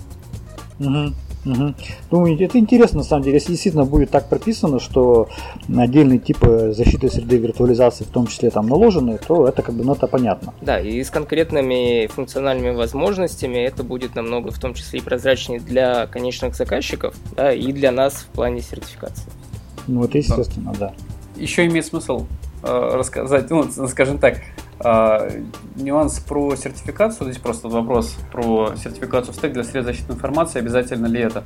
Вот, если, э, тоже, кстати, очень интересный момент, мы в том году делали исследование путем опроса пользователей по поводу того, как активно пользователи организации используют виртуализацию в аттестуемых информационных системах, грубо говоря, в ГИСах, в государственных информационных системах, информационных системах, системах персональных данных и так далее. Так вот, четверть, внимание, четверть пользователей ответила, что они не используют виртуализацию в аттестуемых системах, потому что, ну, не понимают, как это, как это защищать. Аттестовать. Да, не, не понимают, как это аттестовать. Ну вот, правильно, потому что если а, нету, а, нет, грубо говоря, требований, нет э, решений, которые четко пока показывают выполнение каких-то общих требований к защите там а, автоматизированных систем или информационных систем, ну, понятно, что такой вопрос возникает. Вот, а но вот... при этом, э, при этом, опять же, в 17-м приказе в стек, который, отвеч... который регламентирует требования к защите информации в ГИСах, в 21-м приказе в стек есть конкретные меры, которые отвечают, которые описывают реализацию системы защиты виртуальной инфраструктуры. Да. Вот. Да. И тут, тут опять же, у нас есть наш есть продукт, который позволяет это все дело реализовать в сертификате на VMware. У VMware тоже есть сертификат, не очень высокого класса, но тем не менее он есть. Вот там тоже прописано, какие меры он может защищать. То есть просто вот как сказать, практически ликвидируем безграмотность и вот э, неграмотность. И вот э, можно с уверенностью сказать, что э, защищать э, частные облака, защищать виртуальную инфраструктуру в рамках аттестации можно, и вопросов на эту тему никаких нет. Вот. В качестве подтверждения... в качестве под... Да, в качестве подтверждения можно посмотреть, опять же, на э, продажи нашего Вигейта, которые растут ежегодно в два раза. То есть это как раз к, воп... к вопросу об, об адаптации рынка, да, то есть э, рын... что средство защиты появилось в 2010 году. Э, Вань, в 2010 или в 2009?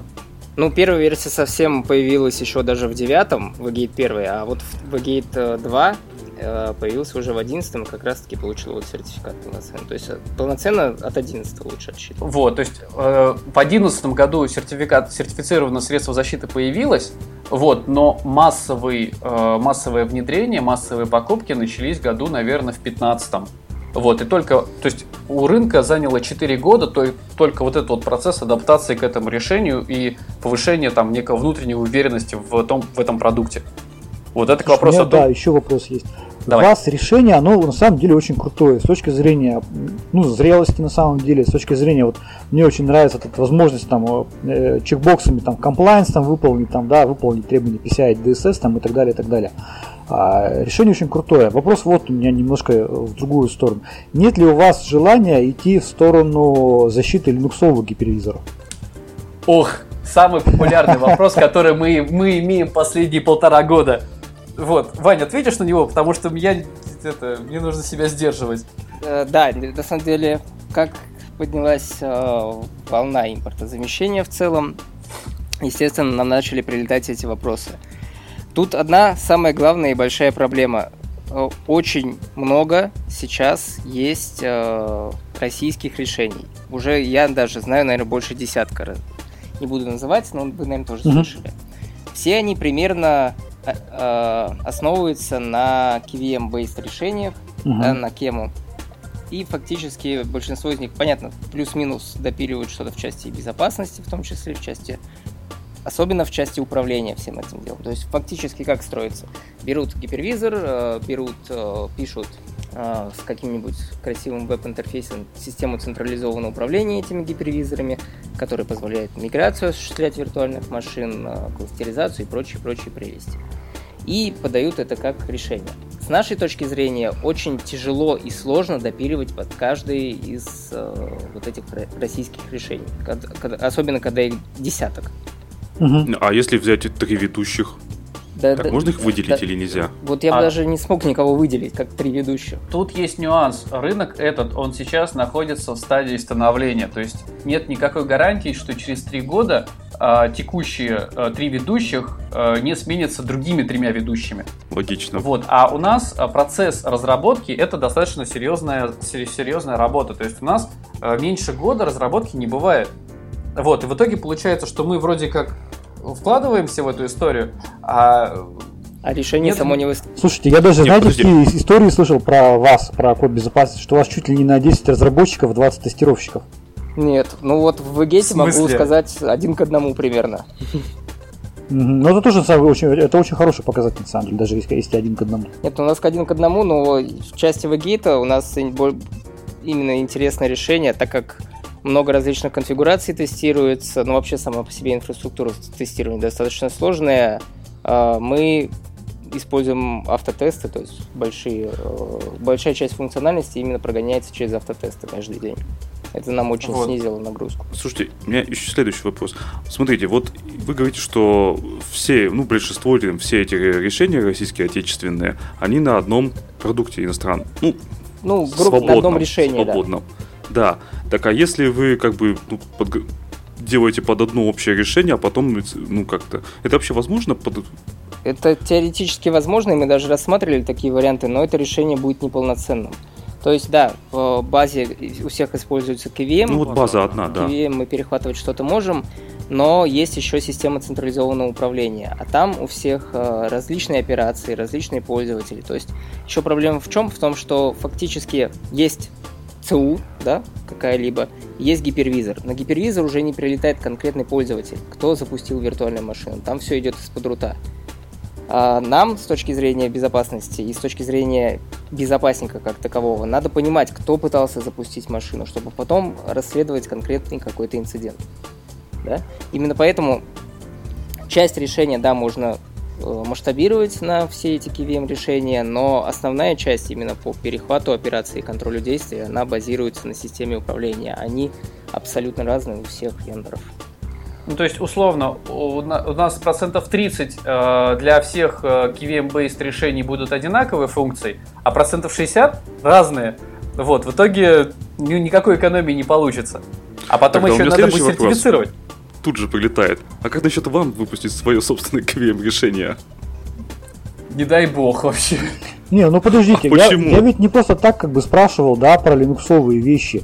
Потому что если взять э, требования регуляторов текущие, да, а я говорю про требования в стек и конкретно по 239 приказ стек, да, по мерам защиты э, критической информационной инфраструктуры, да, указано там, что в приоритете должны применяться встроенные средства защиты с точки зрения вот постепенного выполнения требований регулятора, да, логично как бы идти в сторону индексовых каких-то там решений, потому что там все реально сделать в ССИ встроенные средства защиты.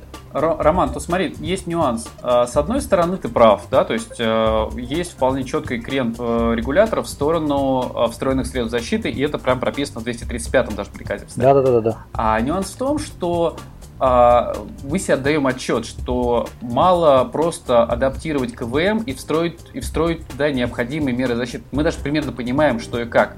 Нужно э, быть уверенным, что заказчик, у которого 5000 хостов, у которого э, операции, операции в режиме 24 на 7, не увидит ухудшения э, производительности. То есть нам из именно чисто безопасности необходимо уходить именно в поставщики инфраструктуры. А это, ну, это совершенно другой уровень э, разработки и другой уровень потребности. То есть у нас сейчас вот чисто корпоративно, да, у нас есть четыре больших направления. Это защита эндпоинтов Secret Studio, угу. это защита сетей, это защита виртуализации и это модули доверенной загрузки.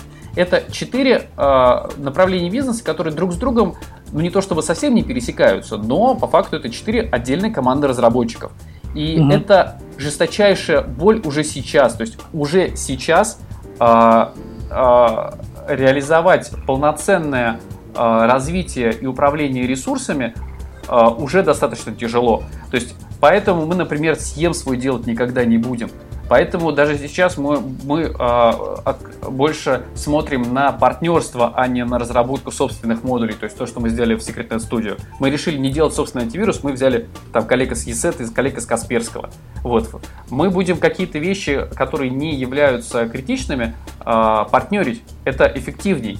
А э, брать на себя разработку чего-то очень мощного, это создавать неоправданно высокую нагрузку, которая может и не выстрелит и который очень плохо будет масштабироваться за пределами Российской Федерации. В общем, скорее Во, нет, чем... Классно. Во, ну, сразу, люди раз же вы любят... сказали.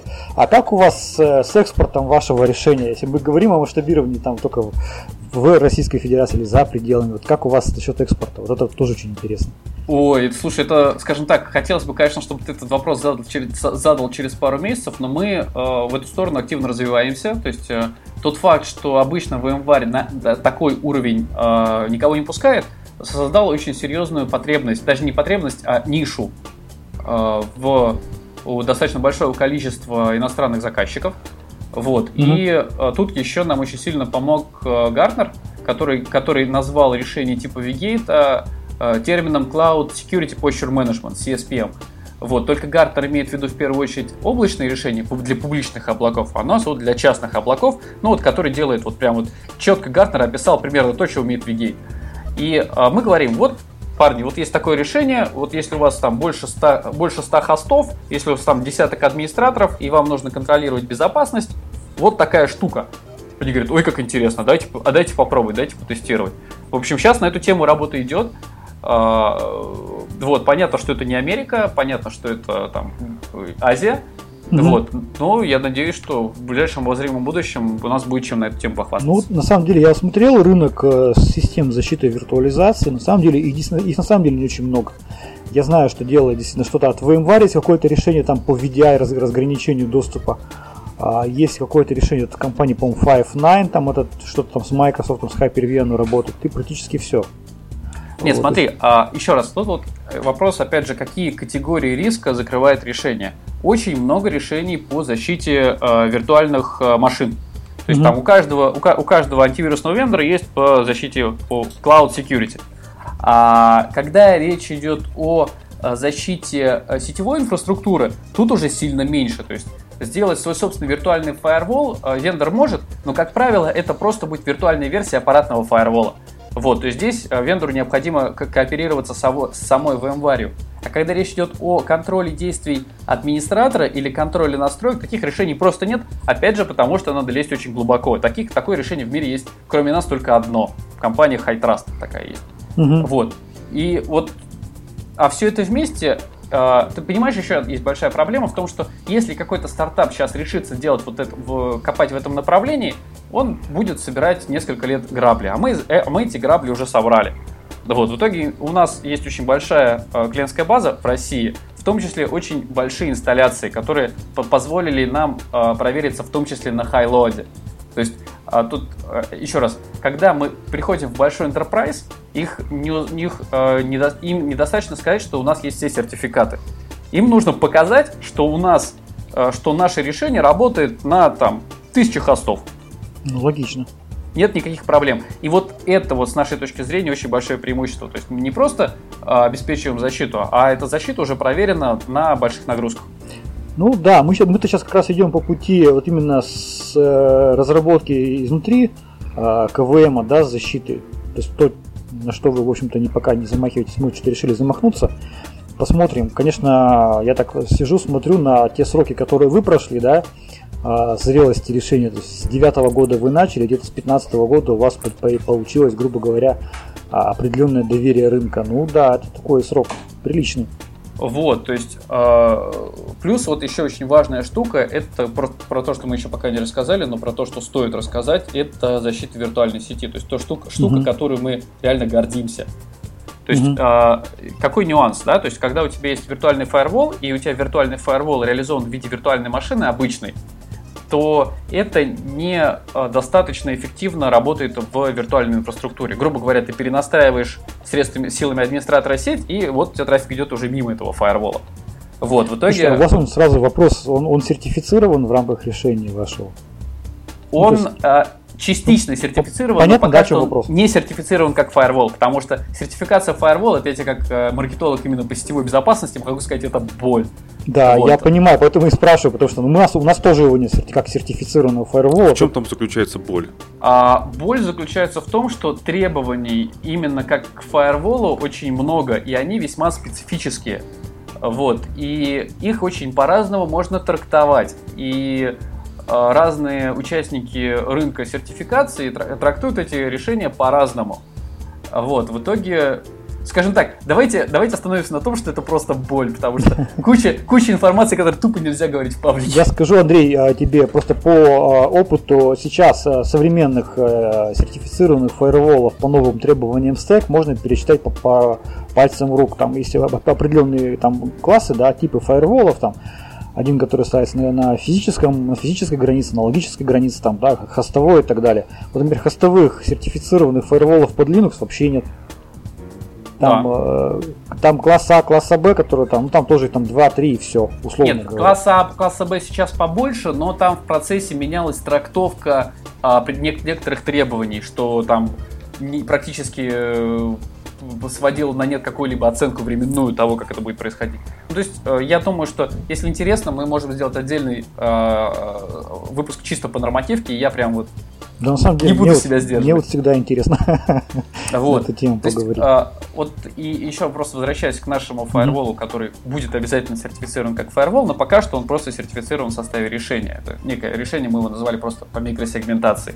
То есть это, у нас это не а, просто адаптация железного фаервола виртуальный. Это штука, которая находит, работает на уровне самого гипервизора и контролирует такой невидимый фаервол, который в сетевой топологии не видим, но который контролирует э, потоки сетевого трафика. То есть мы можем для каждой виртуальной машины сказать, по такому-то порту трафик идет, по такому-то порту трафик не идет. И при этом на каждый, ни, ни на одну виртуальную машину не надо ставить никакого агента, не надо ставить никакую отдельную виртуальную машину для фаервола. Это происходит все, это интегрировано глубоко в сам гипервизор. И это все автоматизированно управляется. То есть, если у вас есть система uh, Continuous Delivery, то есть, когда вы по скрипту создаете или по скрипту изменяете частное облако, а, это позволяет а, не только создавать виртуальную машину, создавать под нее сеть, накатывать на эту виртуальную машину что-то, но и автоматом сразу же накатывать на нее политику безопасности. Вот.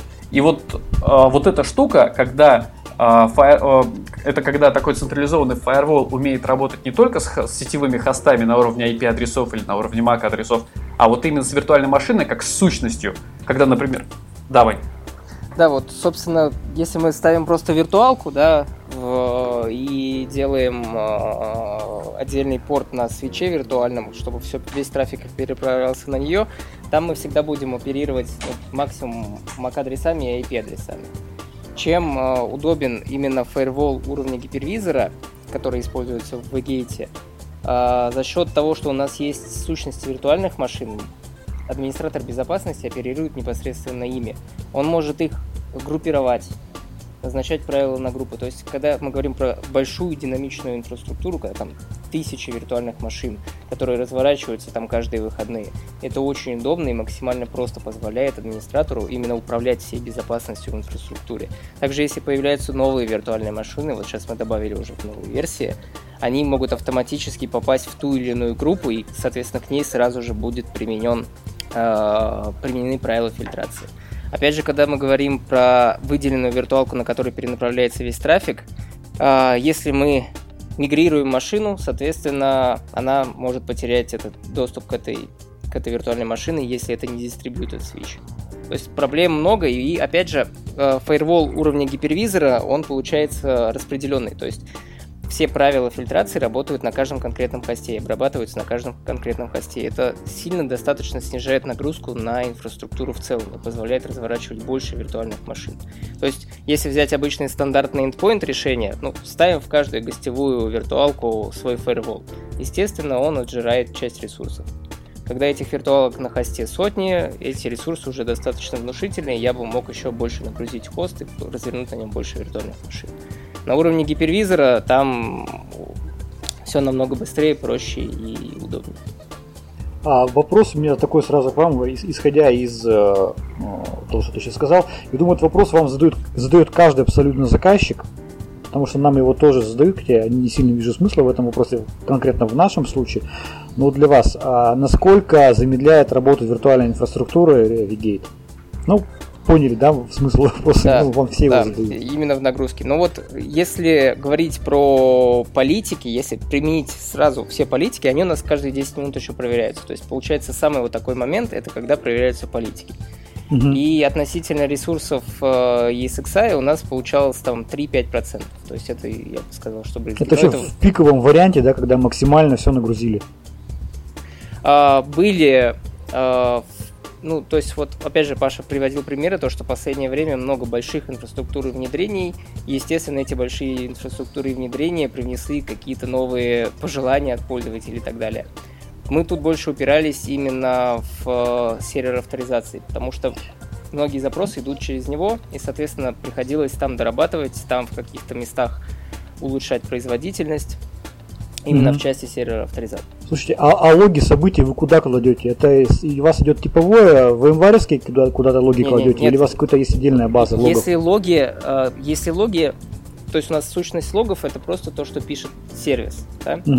Э, старт, стоп, конфигурацию, какие-то свои действия. На ESXi мы пишем стандартно varlog.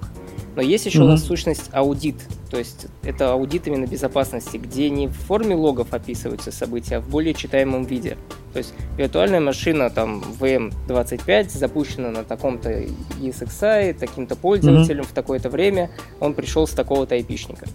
Это мы пишем централизованно на сервере авторизации в базу данных. Ну, у вас что используется в качестве базы данных? Postgre. Ну, Postgre, Postgre или там, условно да, Postgre, говоря, Postgre, что Postgre. А, Postgre. Я, честно говоря, увидел, что на самом деле вы Linux-то любите. Я сегодня посмотрел, я когда готовился к, к, к э, подкасту. А, у вас появилось новое решение. Это сервис мониторинга виртуальной инфраструктуры, который, вау, работает на Ubuntu. На appliance, да. Это же круто. То есть вы ну, все-таки Linux смотрите и используете? Мы смотрим, да, и ну, есть определенные планы по переносу нашего сервера авторизации с винды на тоже appliance. Потому что это удобно в плане раз- развертывания. То есть сейчас э, сервер авторизации, если мы хотим развернуть на виртуальной машине, надо сначала поставить винду, сконфигурить mm-hmm. ее, да, потом установить наш продукт, его настроить. Если все поставляется в виде appliance, это разворачивается буквально за несколько минут. Мы задаем фактически только какие-то сетевые настройки и э, логин, пароль администратора. Дальше уже начинаем настраивать продукт. Это просто удобно. Э, та, тот же V-центр уже давно поставляется в виде appliance, его намного проще и быстрее развернуть. Ну, то есть в виде, в виде образа виртуальной машины, да, по да, сути, да, который мы берем, рас, рас, раскатываем. Да, раскатываем и выполняем какие-то основные настройки сетевые, и все. Угу. Это очень удобно. И вот, да, когда мы разрабатывали мониторинг, а, наш отдельный сервер мониторинга, который собирает события с в-центра и может коррелировать их с нашими событиями. А, мы как раз-таки пошли вот по этому пути, выбрали линуксовое решение и сделали appliance. Ну, на самом деле, на мой взгляд, это вполне логичный вариант, потому что, ну, как ни странно, оказывается, что когда ты работаешь на Linux, ну, какие-то вещи можно более плотно контролировать. Да, да. Проще. А у вас вот эта а, виртуальная машина, как обычная виртуалка, да, с обычной, или там, там контейнеры, что-то еще используется? Нет, нет, контейнеры мы не используем, это обычная виртуалка поставляется в виде OVF темплейта угу, и угу, разворачивается. Угу. Контейнеры мы сейчас используем только в разработке с точки зрения защиты контейнерных, ну там докера, допустим, и еще чего-то. А, пока никаких у нас движений нет. Мы, если честно, не очень... Ну вот с точки зрения запросов пользователей был какой-то всплеск несколько лет назад, когда эта технология была на пике, да? То mm-hmm. есть все, все интересовались контейнерами. А, но потом он прошел, и последний вот даже год никаких вопросов по поводу защиты какой-то контейнеров нету. Все-таки контейнеры, есть... они больше для разработки, а не для SPDN. Ну, То знаете, я, честно говоря, сталкивался, я, я извиняюсь, перебью, я сталкивался с заказчиками, которые прямо вот э, на докере свои информационные системы в полный рост строят и считают это абсолютно правильным подходом. То есть Смотри. они используют э, с десяток разных э, докер-контейнеров, в которых находятся совершенно разные э, линуксовые окружения, то есть там какой-нибудь российский Linux, там 5 вариантов, какой-нибудь там OpenSUSE, там 2 варианта, CentOS 3 варианта, и у них на всем этом крутится набор контейнеров с SPDN-ками. И такие решения я видел, ну, волосы, конечно, дымом встают, но людям нравится. А, а зачем ему этот запах? Знаешь, удобно исходит из того, что да, не, не надо перерабатывать ничего, ты взял просто готовое окружение, а, готовую какую-то информационную систему, которая когда-то кем-то была написана, и просто чисто административный метод, ну как э, метод, э, администратор информационной системы взял это, раскрутил, у тебя как бы все это работает, и а, формально ты можешь там что-то там как там за что-то отвечать. Ну, я не знаю, ну мне это странное решение, я не совсем понимаю с точки зрения нормального там enterprise подхода. Ну вот смотри, а на самом деле э, сейчас докер это прикольно очень с точки зрения разработки. Да, вот. да. А когда речь идет о большом enterprise, э, когда когда разработка еще пока разработка, там докер используется тесте докер используется, но когда это все дело уходит в продакшн, то от докера отказываются и реализуют это все на стандартной, э, в стандартной среде виртуализации, потому что, ну, ну реально, там такая весьма специфическая воронка идет, да, то есть э, чем ближе к продакшну, тем с, меньшей вероятностью мы встречаем докер. Ну, вообще-то логично. Вот. А, э, то есть есть заказчики, которые докер, э, докер используют на бою. Очевидно, что таких заказчиков, особенно в разработке, очень много. Вот, но это не наша целевая аудитория. Угу. Вот, а, ну... вот смотрите, я а, давайте сейчас просто несколько вопросов, которые ну, меня чисто так интересуют, может даже больше с технической точки зрения. А, я смотрю вот да на э, страничке вот архитектура Vigate на сайте, да, указаны, э, указан функционал по защите и еще дополнительно получается некий функционал по отказоустойчивости какой-то, как мне вот кажется. То есть это функционал репликации данных, функционал возможности замены основного сервера при сбое, да, там и так далее. То есть э, я правильно понимаю, что вы постепенно двигаетесь, или это как случайно так получается, или там, ну, неосознанно, да, э, в сторону, так скажем, э, э как это называется, э, recovery Э, скажите мне, когда Нет, идет смотри. восстановление инфраструктуры. То есть идете вы в сторону еще непосредственно функционала? Тут Нет. идет именно речь о восстановлении нашей инфраструктуры, то есть непосредственно сервера авторизации Вагейта. То есть угу. на случай, ну, все-таки, во-первых, винда, если железка, могут быть какие-то отказы, если развернут на железном. Соответственно, есть возможность, есть функциональность по разворачиванию второго сервера авторизации, на который будет бэкапиться наша база. И в случае угу. падения основного произойдет переключение на резервный. И с точки зрения политик безопасности, принятых в инфраструктуре, с точки зрения доступа пользователей, все продолжит работать как и раньше. Угу. То есть это именно отказоустойчивость наша, не инфраструктурная. Ну понятно. А вот такой еще вопрос. А сейчас э, принимаются новые стандарты, госстандарты. Там вот у нас принят данный стандарт по меткам конфиденциальности, передаваемых по сети. Я, насколько я слышал, вроде код безопасности тоже что-то делал по доработке своих решений в эту сторону. Ну, это, знаешь, это вопрос скорее к сетям. То есть mm-hmm. метки, метки безопасности в Вигете есть, но они относятся к, собственно, к устройствам, к пользователям, к виртуальным машинам. Я-то, видите, еще к чему клоню? Я так клоню к возможным там, вопросам там, интеграции наших и ваших решений с точки зрения вот с, интеграции вот этих меточек. Ну, это, это, слушай, это сетевая, это сетевая история на самом деле больше. То есть э, вопрос, как в сетевом трафике определить, что тот, тот, тот та или иная сессия обладает э, некой меткой. Вот, mm-hmm. то есть это больше не Вигейт, это больше континент. Вот, но там очень, очень много нюансов. Вот, потому ну, что да. Это же, понимаешь, то есть, э, ну вот прямо отскакивая в сторону, это вообще не про Вигейт, это про сети. То есть э, мы берем, э, в пакете есть э, специально зарезервированная под метку э, кусочек, вот, и необходимо просверлить дырку в самый низ в, в модуль, который обеспечивает э, разбор, разбор пакета. Вот, и это требует просто очень большой работы. Вот, а бизнес value, ну, там очень, очень, очень специфический. Ну, грубо говоря, мы, мы, мы становимся сетевым девелопер решением. То есть мы умеем по сети определять, что данная конкретная сессия обладает меткой. Окей. И Ну, то есть, вот, вот на такие вопросы необходимо отвечать перед тем, как вот э, обсуждать э, угу. интеграцию. Бизнес-кейс. Ну, понятно. Ну, коллеги, может быть, расскажете там о своих там ну, грандиозных планах, может быть, на будущее, или то, что вам еще дополнительно хочется рассказать. Потому что на самом деле продукт Vigate, я очень жалею, что на самом деле мало поговорили о нем, потому что мне, честно говоря, хочется побольше поговорить, потому что, ну, решение, ну, на самом деле, ну, ну крутое, безусловно.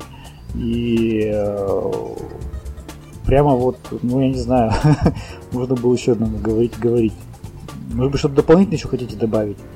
Там, как вы работаете, допустим, э, с антивирусами? Это же тоже очень интересная тема. Есть антивирусы, которые там, да, э, проверяют там облачную инфраструктуру. Как, как у вас идет интеграция с такими антивирусами? Никак не идет. Еще раз, это, это, это разные истории, просто разные истории. То есть мы их никак не трогаем, они нас никак не трогают, угу. и все рады. Тут именно момент тестирования на совместимость с этими решениями, он, он у нас проходит, естественно, перед каждым релизом но непосредственно интеграции в гейта с антивирусными решениями нету. То есть получается, что они сами там залазят в виртуалки, и а как вы к этому можете ли вы препятствовать тому, что антивирус залезет в виртуалку и на что-то ее проверит? Ну там все и взаимодействие, так как э, Паша же на самом начале еще говорил, мы в, гость... в гостя ничего не ставим. То есть mm-hmm. защита гостевой операционной системы непосредственно от доступа пользователей или от доступа какого-нибудь там администратора или еще какого-то осуществляется наложенными средствами защиты в гостевой системе. То есть мы защищаем именно со стороны гипервизора, со стороны веб-центра, со стороны администратора виртуализации. Ну да.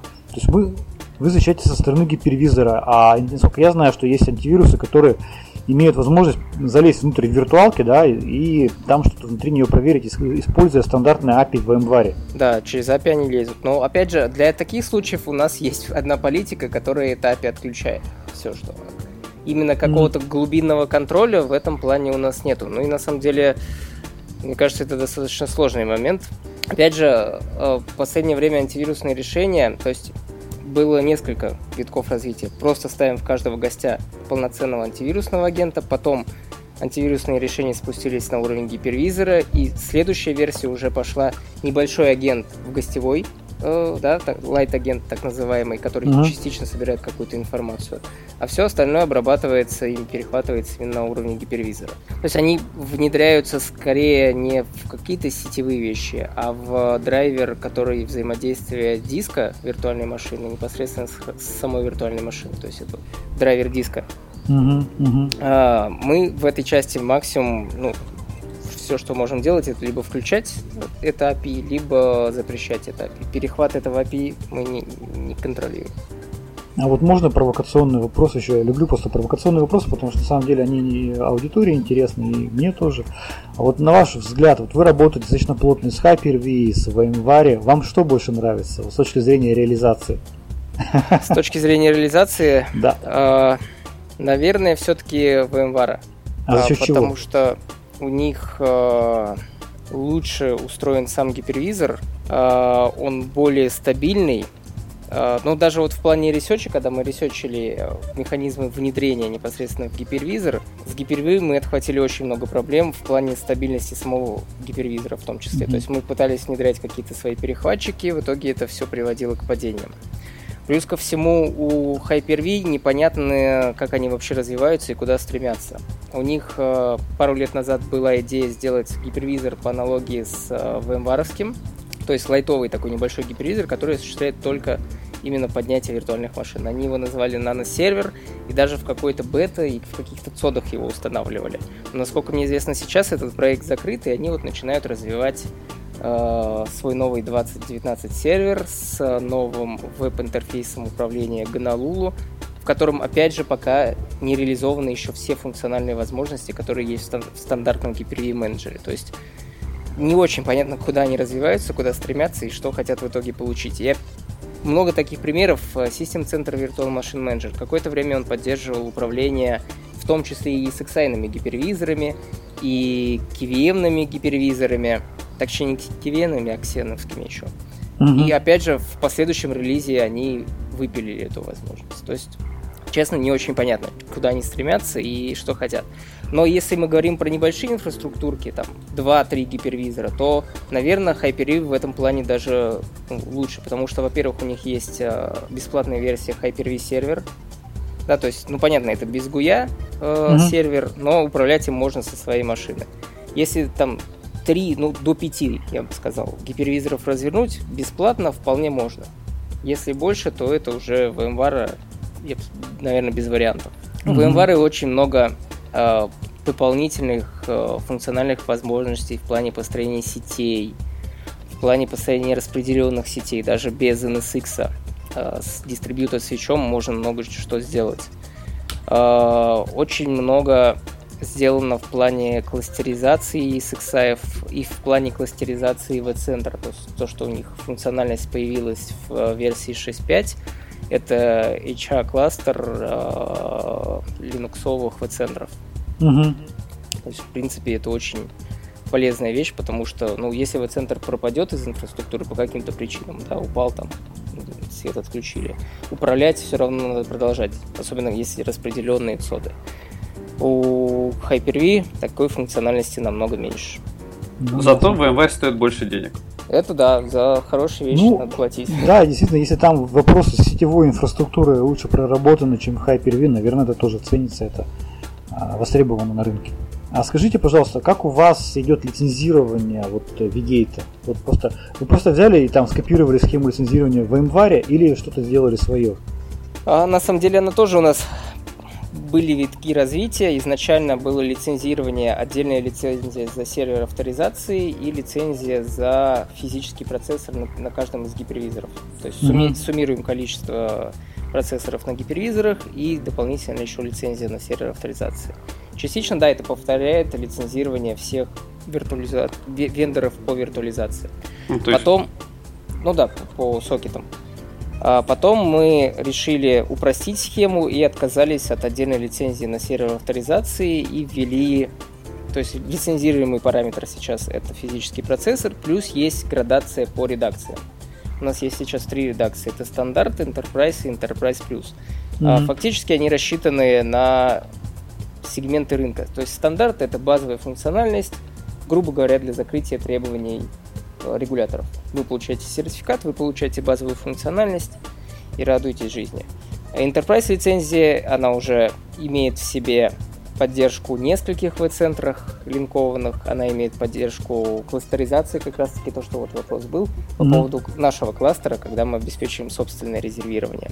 Поддержку System Center Virtual Machine Manager, то есть это более рассчитано на более крупные инфраструктуры, в том числе на распределенные инфраструктуры и уже немножко другой сегмент рынка. И совсем э, жирная у нас редакция это Enterprise Plus, в которой помимо вот, базовой функциональности по требованиям по сертификации, требованиям для распределенных инфраструктур добавляются новые фичи, которые в том числе даже вот и пока не имеют сертификата, такие как межсетевой экран. Но они имеют ну, потребность да, рынка. В Enterprise Plus еще и сервер мониторинга вот да, это да, добавляется. Да, мониторинг как раз таки, межсетевой экран, то есть именно те фичи, которые больше рассчитаны не на закрытие каких-то требований, а на реальные потребности организации. То есть вот даже сейчас, хоть мы упоминали, что межсетевик не сертифицирован по профилям защиты, но потребность есть, и люди ставят, в том числе, ну, пока там в тестовых средах, так как мы пока его только вот 4.1 недавно сертификат получили, но в дальнейшем будут переводить в Enterprise. Вот таким образом у нас разделена сейчас э, схема лицензирования. Ну и плюс ко всему, любая новая версия, там, сейчас у нас вышло 4.1, 4.2, при наличии технической поддержки люди могут спокойно обновиться до новой версии и получить, во-первых, новую функциональность, во-вторых, мы все равно от релиза к релизу исправляем где-то перформанс, да, э, какие-то мелкие баги тоже закрываем, поэтому люди спокойно обновляются на новые версии. Угу. Ну, сейчас, Смотрю, наверное, сейчас... да, она похожа на VMware, то есть у VMware тоже редакция, Uh, у них остался, по-моему, стандартный Enterprise, сейчас они еще в 6.7 ввели Platinum редакцию новую. То есть, да, mm-hmm. коррелировать. Вань, срочно нужно пилить новые фичи и делать отдельную, э, отдельную редакцию Vigate Platinum. Да-да-да, мы уже тоже это обсуждали, когда они новости выпилили. Да, смотрю сейчас просто, у вас очень хорошая тема, это шаблоны. Шаблоны безопасности. Политик, да. Да, это прямо просто, просто must have. Шаблоны безопасности KI, шаблоны ГОСТовые, безопасности CIS, Benchmarks, VMware Hardening, GISы, SPDN, RD, AS, STBR и BBS. А вот PCI DSS, э, вообще насколько часто вас просят э, выполнение вот этого комплайенса? PCI DSS. Да я бы сказал, наверное, даже не часто почему-то. Оно, знаешь, оно э, интересно в первую очередь за, за границей, потому что у нас э, это в первую очередь Вигейт нужен там, где нужно обрабатывать не платежные, не платежные mm-hmm. транзакции, а именно ГИСы, СПДН и прочее. А вот на Западе то, что мы это умеем делать, это прям вот ценится. Они говорят, м-м, это интересно. Ну, слушайте, вот. я вот помню, я приходил в банки, там сразу первым вопросом, неважно, что за решение, причем вообще не важно, что за, за решение, сразу, где у вас соответствие стандарту PCI DSS. Ну, вот, э, как сказать, у нас оно есть, видимо, спрашивают, это одно, а используют, это другое. Угу. Вот, поэтому, ну, оно у нас есть и есть. Вот сейчас больше, вопрос, э, больше вопросов по КИИ, по ГАСТу банков 5780. Угу. Вот, вот там вот, да, там вот есть. За, за запросы, типа, а как вы это делаете, а что вы делаете? Ну и так далее. Но опять же, мы предоставляем вот эти базовые наборы шаблонов. Это по упрощенному варианту, когда люди фактически выбрали его и назначили. Ну это понятно, что это шаблон, понятно, что это как бы ну не а, только так и надо применять. Понятно, что это шаблон, у вас так и названо шаблон, на самом деле правильное название. Более продвинутые пользователи собирают уже свои какие-то наборы и применяют их в инфраструктуре. А вот, да, такой еще меня вопрос, сейчас просто как раз смотрю, вот по возможностям регистрации событий безопасности. Вот у вас по опыту, вот ваша база данных PostgreSQL на большой инфраструктуре, до каких объемов разрасталась? База данных регистрации событий безопасности. Ну, она разрасталась до больших объемов, то есть э, вот был точно кейс, была 200 гигабайт база. Угу. Но это за несколько лет использования. Вот в большом внедрении последнем, наверное, где-то за пол года она разрослась до 50 гигов.